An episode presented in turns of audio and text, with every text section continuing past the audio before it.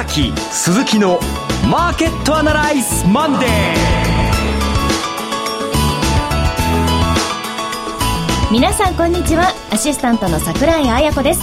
ここからの時間は岡崎鈴木のマーケットアナライズマンデー。お送りしていきます。パーソナリティは金融ストラテジストの岡崎亮介さん。岡崎です。今週もよろしくお願いします。そして証券アナリストの鈴木和之さん。鈴木和之です。こんにちは。よろしくお願いします。さてこの番組はテレビ放送局の BS12 チャンネル12日で毎週土曜朝6時15分からオンエアしている岡崎鈴木のマーケットアナライズという人気投資番組のラジオ版です週末の海外マーケット月曜前場の市況や最新情報はもちろんのことテレビ放送では聞けないラジオならではの話など耳寄り情報満載でお届けします。ということなんですが岡崎す、えー、鈴木さん、はい、早速またメールが来ましたので。あ嬉しいですね。はいご紹介したいと思います、はい、ご質問なので。はい。2通目ですね。そうなんです、はい、ありがとうございます。ありがとうございます。はいペンネームこいちゃんさんからです。こんにちは。すごく役に立つ番組なので一言も聞き逃すまいと暑い中窓を閉め切って聞いております。熱中症に気をつけてくださいね。危ない、はい、ところで岡崎さん鈴木さんは何か特定のテクニカル指標を参考にしていますか？例えばトヨタの冷やしやドル円の、えー、4時間足は、うん一目均衡表が有効という話を聞いたりしていますが僕の実感でいうと当たる時もあるし当たらない時もあるというのが正直なところです。それよりも直近高値安値を抜くとか持ち合いを離れるといった単純なことが、えー、有効だと思うのですがお二人はどう考えますか？ご意見聞かせてくださいはい。あのチャートはあのもちろん見ます。えー、見ますが、1日終わりましたら大体一通りさーっと主だった、えー、指標ないしは銘柄というものを冷やしチャートでローソク足で見るという程度であります。そうですね。あれは絵ですからね。あんまり細かいことやってあの難しいこと作業やってるとですねどんどんどんどん時間経ってしまうのでそれよりも私なんかやっぱり冷やし週足月足ざっと見てで印象として覚えてただあのチャートからね売りとか買いとかってあんまりシグナル出るもんじゃないんですよ。あれでもなんかよく線を抜けたらここでとかあ、まあでもそれも騙されることあるので。そうなんですね、えー、売ろうと思ってからチャートを見るとか買おうと思ってからチャートを見るとかやっぱりあの戦略の補助として使った方がいいと思います、あ自分のこの買おう売ろうっていうのを、うん、まあ確定するためのそうですそうです。っていうことですね。そういう道具という。自分の背中を押してくれるための道具だと思いますね。ああなるほど。ということでこいちゃんさんいかがだったでしょうか？ねメールどうもありがとうございました。ありがとうございました。さあそんな感じで番組進めてまいりましょう。この番組は株三六五の豊か商事の提供でお送りします。今週のストラテジー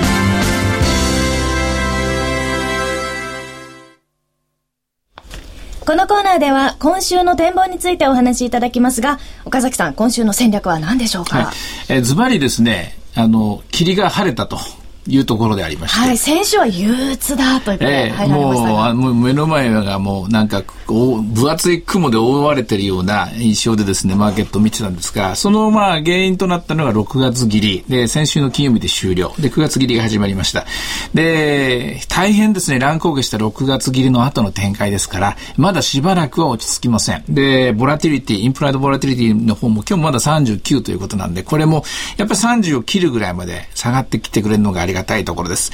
ただですね、意外にもと言いますか、おそらく多くの人があれと思ったかもしれませんが、先週よりも高く始まってますでしょ？ニューヨークが結構甘かったりとか。105ドル安。うん。先週末。だからまあ、為替が多少円高だから、はい、今週も身が身構えてですね、下がるんじゃないかなと思って、えー、始めたかも、始まったかもしれませんが、意外にもしっかりしていると。まあ、出だしこそね、12,500円ぐらいから株三六なんか始まってるんですけどね、しっかり戻してきてますね。まあ、えー、これ非常にナチュラルな、あの、自然的なですね、リバウンドの中に今いると見ていいと思います。あの、まあ、先週月曜日600円高で、えー、今年最大の上げ幅。で、しかし、週の半ばには、またガラガラと、S q に関連して崩れてしまったという動きがありましたが、うん、まあ、今週も週明け、今のところは152円高で、日経平均始まってきて、はい、まずまずというところであります。で、あの、先週の、その、憂鬱な、うん、えー、まあ、マンデーを迎えたという、あの時は、確かに S q を控えた先物最終売買の動きというのはありましたが、うん、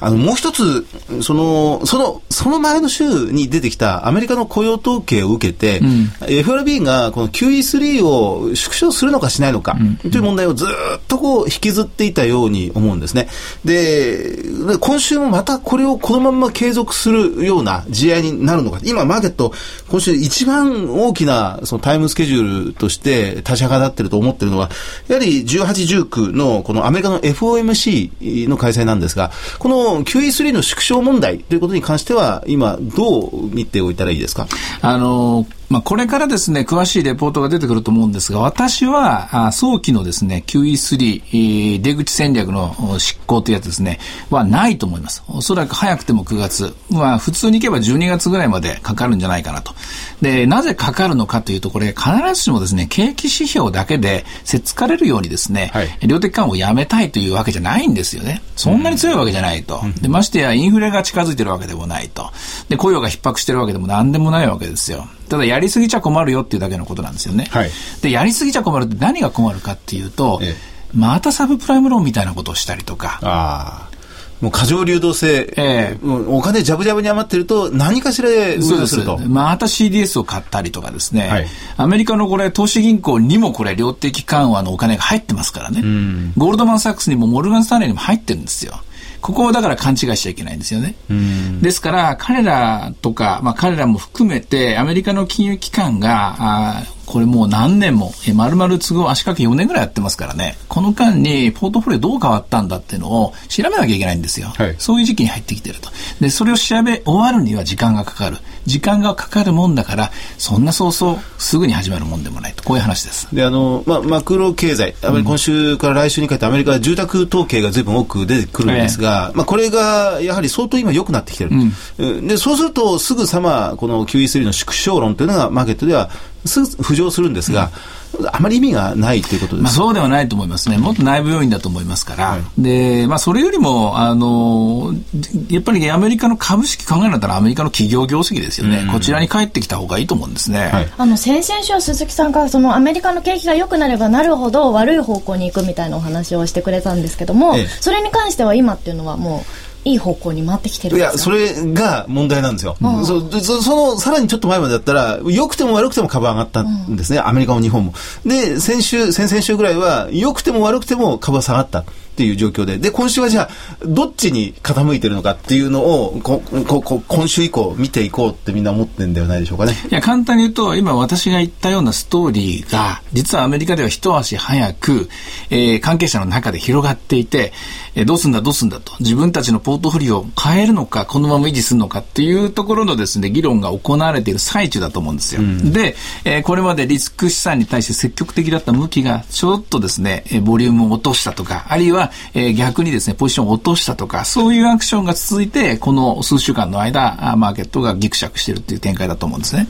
だけど、これも、あの、あくまで、えー、そういう調整の話ですからね。あの、もともとは、あの、株式市場は企業業績にという、戻ってくるという展開で言うと、はい、まあ、この46のクォーターのですね、決算が見えてきたところで、また次の動きが見えてくると思いますね。わかりました。あの、そして、えー、まあ、じゃあ FRB の話は今、ここまで。で、もう一つ、先週の大きな動きとして、この日銀の黒田総裁が、うん、えー、日日本の金融政策決定会合の後に、結局マーケットが期待するものに対してゼロ回答で済ませてしまった。うん、で、そこから、まあ、S q もあったんですが、日経平均は大きく崩れてしまったという動きがありました。日銀の金融政策に対して、マーケットが何かしらの答えを求める、うん、もっとやってくれよっていうことを求めるような動きというのは、今週はあまり出てきそうにないですか？あれはでもね、日銀の話だけ追っかけてもダメですよ。うん、あの、安倍総理のコメントも同時に聞かなきゃいけないし、同時に政府全体として意見がどうなってるのかっていうところ聞かなきゃいけないわけで、はい、黒田総裁の話は、あれは総合すると、日本銀行は長期金利を安定させることに専念しますっていう意思表示ですよね。意見表明ですよ。大人の解釈ですね、えー、政治的に解釈するとそういうことになると。私たちは長期金利をとにかく安定させますと。じゃあ株は誰が面倒見るんだと。はい、その前の日の新聞を読んでほしいんですけども、株は GPIF ですね。えー、独立行政法人年金なんとか。すごい覚えてらっしゃる。いやいや、覚えてないですよ。そこまでしか覚えてないです。はい、GPIF。えー、はい、11%、12%に増やす、まあ、113兆円の資産のですね、13%、12%に増やす。でも、それ以上に大きいのは18%までえー、膨れ上がっても売らないよっていうメッセージじゃないですか。あの、まあ、株高になってしまうと、そう、組入れ比率上限にほっといても引ってしまって、自動的に売らなくちゃならない、そうですね。で、それを許容すると。そうですね。で、同時に GPIF は今度7月にも会合があって、そこでは新たにですね、えー、追加の、まあ、投資対象として、新興国株とか、新興企業であるとか、あるいはリートであるとか、もう少しその内部のですね、えー、変更点ですね。この辺が話し合われるらしいんです。これは観測記事ですけどね。はい。要するに、まあ、あの、えー、金利の担当が日銀。で、まあ、株の担当が、まあ、GPIF と、まあ、単純にそう、えー、役割分担が広がってるんじゃないかなと。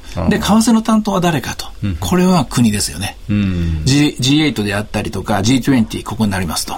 おそらくそういうことと、そういう役割分担が決まったんじゃないかなと思いますね。まあ、今日、これから G8 が、うん、開催されることになりますが、まあ、これが一つ一方の局を担うと。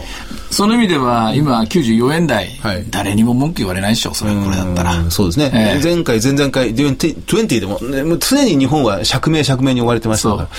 そうですか。日をまたいで発表されていた新聞記事、うん、ないし大きなニュースというものは、それぞれにリンクしていると。うん、考えた方が良いです。まあ、そうでなきゃ日銀総裁のあれだけ、えー、他のものに、えー、コントロールできないという、そういう意見をですね、うん、繰り返し話していることの、こう、いや、ロジックができないですよね。役割分担ができたんだと思います。いや、でも、そしてお話聞きますと、先週、先々週ぐらいまでマーケットを覆い尽くしていた、その、まあ、QE3 の問題、えー、今回の日銀総裁の問題、うん、えー、あるいは為替の問題、すべてが、なんか、今のところ、円満に収まりそうな方向に。今の水準ならね。えーやっぱり、これをあのより動かしてしまうのは、まず為替の水準なんですよね。為替の水準と、あるいは金利の水準ですね。はい、これがですね、動いてしまうと、お全体のこの今のバランスが壊れてしまいますからね。為替はかなり円高に触れましたけども、これが動くことが問題であって、別にこの水準自体は問題ではない問題ないと思いますね。90円、100円であれば、どこからも問題は出てこないですね。ただまあ、止まっていろって言っても止まっていられないのが為替なんで、これはまた、あやがて動き出します。でも動く、動き出すまでの間というのは、あの、安心してみていいということだと思いますね。はい。さて、いろいろ展望していただきましたが、この1週間の相場がどうなったかについては、土曜朝6時15分から BS12 チャンネル12で放送の岡崎鈴木のマーケットアナライズをぜひご覧ください。また、Facebook でも随時分析レポートをしています。以上、今週のストラテジーでした。それではここで株365の豊か商事からセミナー情報をお伝えします。ということなんですが、その前に、あの、もうすでにおととい土曜日、そうなんです。岡崎さんセミナーされてきたんですよね。あの、東京本店ですね、こちらの方で、えー、ちょっと心配だったんですよ。株式市場がこれだけ乱高下してる中のセミナーじゃないですか。そうですもうなんかもうやめたいっていう方もね。そうそうそう。そしたら、驚いたことに、まず満席で、なおかつお客さんがですね、みんななんかにこやかな、感じですね。すごいこう、なんか大人だなみたいなですね、余裕を感じたんですね。で、ずっと話してて最後の質問も的確で、それでいて難しいものがあってですね。まあ意外と皆さんしっかり、意外と言ったら失礼ですよね。えー、あの、我々がそんな心配するようなことでもないのかもしれません。ただまあ、嬉しかったのはですね、この番組、ラジオ番組、こちらの方をですね、はい、聞いてますよっていう声をたくさん聞きました。まあ今後ともですね、セミナー続けていきますけども、ぜひ、まあ、頑張っていきたいなと思います。はい、さあその大盛況だったセミナーなんですが、次がですね、えー、埼玉です。豊か商事特別経済セミナー in 埼玉開催されます。タイトルは、円安株高をどう見る新時代の投資戦略と題しまして、講師陣は若林 FX アソシエイツ代表取締役の河合美智子さん、そして我が岡崎亮介さんということなんですが、はい、今回はどんなお話になるんですか？あの、えー、おとといのですね、話も、もう、えー、一応フォローしていく形なんですけども、異次元の金融緩和と株式市場というタイトルなんですが、はい、やっぱりこの量的緩和ですよね。これの意味っていうのを、あんま実はみんなよくわかんないまま、調べないまま調子に乗ってますよね。はいえー、まずアメリカで始まった量的緩和っていうのはどういうものであってどういう影響があったのか。で、日本でこれから始まる量的緩和の影響はどうなるのかこのあたりのところですね、詳しく、えー、まあ時間がないと話せないことをですね、はい、セミナーならではの話をですね、えー、埼玉で、えー、皆さんにおお伝えしたいなと思っています。はい、岡崎さんのセミナータイトルが異次元の金融政策と株式市場ということで、開催日は6月29日土曜日12時会場、12時30分開演です。会場は JR 大宮駅近くのマロードイン大宮。お申し込み連絡先は、豊か商事埼玉支店フリーダイヤル0120-997-524。0120 097524です。受付時間は9時から20時となっております。詳細はラジオ日経のマーケットアナライズマンデーホームページに掲載中バナーをクリックしてください。どうぞチェックしてくださいね。そして番組セミナーリアルマーケットアナライズ夏の陣の抽選に漏れた方もぜひご応募いただければと思います。そしてそして BS12 チャンネル12で土曜朝6時15分から放送中の番組岡崎鈴木のマーケットアナライズからセミナーのお知らせです。7月19日金曜日名古屋証券取引所主催の名称 IR エクスポ2013のイベント内で番組の公開収録と合わせましてセミナーも開催いたします。題しましてリアルマーケットアナライズの名古屋の陣。場所は名古屋市中小企業振興会館吹上ホール。開演は10時となっております。今回のセミナーは事前応募ではなく先着順となっておりまして席に限りがございます。ご了承ください。そして、リアルマーケットアナライズ夏の陣のご招待はがきが届かなかった東海地区の皆さん、7月19日朝10時にステージ B を目指してください。詳しくは、名古屋証券取引所 IR エクスポ2013のホームページをご覧ください。ということで、豊か商事のセミナー、そしてリアルマーケットアナライズ番組セミナー、両方、えー、ぜひね、皆さんチェックしてください。以上、セミナーのお知らせでした。フォローアップアナライズこのコーナーでは先週放送の BS12 チャンネル12岡崎鈴木のマーケットアナライズについてお二人にレビューしてもらいます。今週はあの、山崎先生がね、はい来てくださって。で、山崎さんええまあ実際今週の戦略ともこれほぼ一致してるんですけども、えーご意見としてはですね、やはり三角持ち合いに入ったと。あの、えー V 字型の株価の回復ってこれよっぽどのことがない限り普通はあまりないんですよね。えーあの、2点底、ダブル底をつけるか、あるいは多少持ち合いの後に、えーどっちかに抜けてくるかということになりますが、今回は三角持ち合いであるという見通しでありましたね。で、つまんないジンクスみたいな話をしますとね、はいほぼ半値押しに近い調整だったというじゃないですか。はい半値押しってやつですよね。まあ要するに上がった分の半分落ちたんですけどもね。これまた半分ぐらい戻るんですよね、よくね。そうすると、まあ、3000円幅、うもうちょっと落ちましたけど、大体1500円、1800円ぐらいまで最初のね、動きとしてはそれぐらい。で、またこれが1500円ぐらい動いたら、またそれが半分になって750円ぐらいになって、ではいだんだんだんだん修練していくっていうのを、私は何回かいろんなマーケットで目撃してるんで、じゃあ今回1万2400円ラフにですから、まあ半分1500円として1万3000、1万4000円。うん、まあそこまでないかもしれません。時間かかるかもしれませんが、はい今週達成できるとは思わないんですけれども、ねはいまあ大体、えー、三角持ち合いっていうのはそういう絵が多いなという、そういう話です。私参考になるか今回。の番組で三角持ち合いを勉強したんですけども、はいはいこれ修練してても落ち着いていくと、次に上に行くか下に行くかっていうのはどうやって見分けるんですか？えっとね、その三角持ち合いの中からヒントが出てくるんですよ。で、これはチャート見てる人はチャートにヒントをもらうっていうのもあるし、あるいはファンダメンタルの人だったら企業業績だとか、景気経済指標の変化であるとか、いる、いるいずれにしてもその三角持ち合いの中で判断するしかないんですよ。あの、冒頭のこいちゃんさんの、おこう、お便りにもいただきました。えー持ち合いを離れるという時に初めて判断できるんです。チャート見てる場合はねこうこうこういう三角持ち合い、今、こう、えー手元に絵描いてるんですけどね。で、こう、こう抜けて、あ、離れたなと。ああ、そうかそうか。その三角のラインから上に行ったとか、そうそう下に行ったとそうです上か。値抵抗線を上に突き抜けると、あ、買いなんだって。そこあるいは、もう一つのやり方は、はい悪いニュースで下がるっていうのは当たり前じゃないですか。はいいいニュースで上がるっていうのも当たり前でしょ悪いニュースでも上がる。はい。いいニュースでも上がるっていう日が何回か来るんですよ。あるいは逆もあります。いいいいニュースでも下がる、悪いニュースでも下がる。そうなってくると、三角持ち合いを我慢してもやっぱり売りなんだな、あるいはやっぱり買いなんだなと見えてきますから、その三角持ち合いの時に、あの、昼寝してんじゃなくてですね、はい やっぱりしっかりですね、マーケット見てた方がいいと思いじゃあます、ね。なんか予測するっていうよりは、出た時にすぐこう動けるかどうか。そうですね。そのためにはある程度身軽にしてなきゃいけないんで、そうですねあまり大きなポジションを一方向に傾けちゃいけない時期ですよね。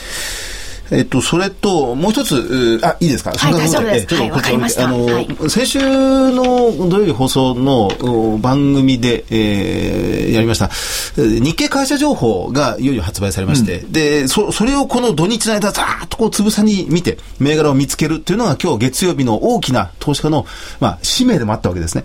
で、あの、早速、金融データソリューションズの箱田圭一さんから、まあ、データが送られてまいりまして、ROE が大きく改善してる銘柄がたくさん見つかりますよ。というのが、まあ、今回の日経会社情報での内容なんですね。で、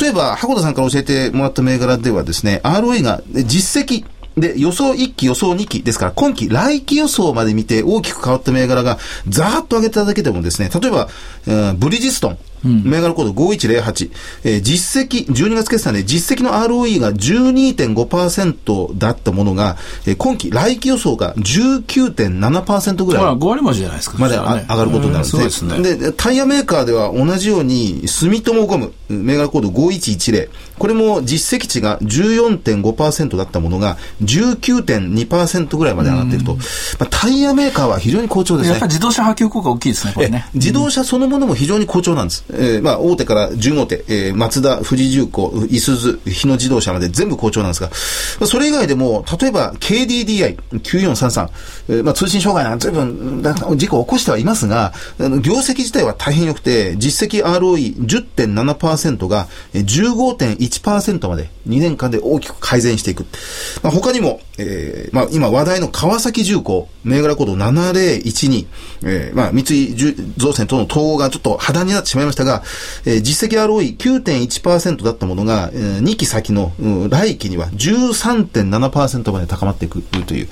まあ、このあたりも含めて、えー日本ペイント、うんあるいは日発、うん横浜ゴム、いずれも非常に ROE の改善度合いというものがかなり進んでいる。まあ、企業業績が上がってるというのも確かなんですが、それと同時に企業がコストを下げて、経営努力を相当強めてる。うん株主に報いる方向にえー資源を配分しているということが徐々に明らかになってきた。というのが今回の日経会社売上高が増えるとものすごい利益が出ると。そうですいうです。ギアリングというんですか、テコの原理で、ちょっと売り上増えるだけで利益がうわっと増えるような体質に日本企業のかなりの部分がなってきてるようですねこ。れは過去の円高の時にこう努力してたっていうことなんですか？ぴったしカンカン。その通りです。あの、えリーマンショックですよ。リーマンショックで、ええこう、やっぱり、もう、どうしようもないと。このままやってたらダメなんだ。新しい販売先を開拓するとか、今までのやり方をちょっと変えるとか、すごく努力して、かつそこに、もうダブルでのしかかっていた円高。それを克服するための努力を相当続けてきたんでしょうね。だから小難しいですね、理屈はいっぱいありますけども、やっぱりアベノミクスは効果あるんですよ。それは皆さん認識した方がいいですよね。あの、まあ、冒頭に小崎さんが、うんアメリカの QE3 が、その、ど、どこまで行けば、うん縮小するのか、あるいは緩和は続くのかっていう問題で、まあ、いろいろ、うんマクロ経済あるけど、うん最後は企業業績だ、うんってことをお話ししましたが、まさにそれは今の日本のこの企業に当てはまるんではないでしょうか。はい。ということで今日のお話を踏まえて今週のあの投資家さんへのアドバイスお願いしたいんですけども、はい。あの、私は、あ、そうそう、冒頭のこいちゃんさんの、うんあの、お便りそのままです。え、チャートの動きの中から少しずつ変化が見られる企業を一つ二つ見つけていくのが今週以降の動きではないかなと思います。岡崎さんは、はい。やっぱり三角持ち合いという言葉をまず覚えてもらって、で、三角のその、えー点をですね、自分の中で探していく。とりあえず、えースタート、えー日経平均のですね、株三六五で見ると、今12,846円買いの859円売りぐらいですか？えースタートがですね、あ、動いたのかな？はい、最新情報に今最新情報で言うと、はい836、849、スタートが562。どうやら125ぐらいのスタートですから、まあ、1, 1万、え1万3000ぐらいのところで1回売りなのかなっていう感じですね、今週はね。はい、以上、フォローアップアナライズでした。さて、岡崎鈴木のマーケットアナライズマンデー、そろそろお別れの時間です。ここまでのお話は、はい、岡崎亮介と、鈴木和之。そして桜井彩子でお送りしました。それでは今日はこの辺で失礼いたします。さよなら。さよなら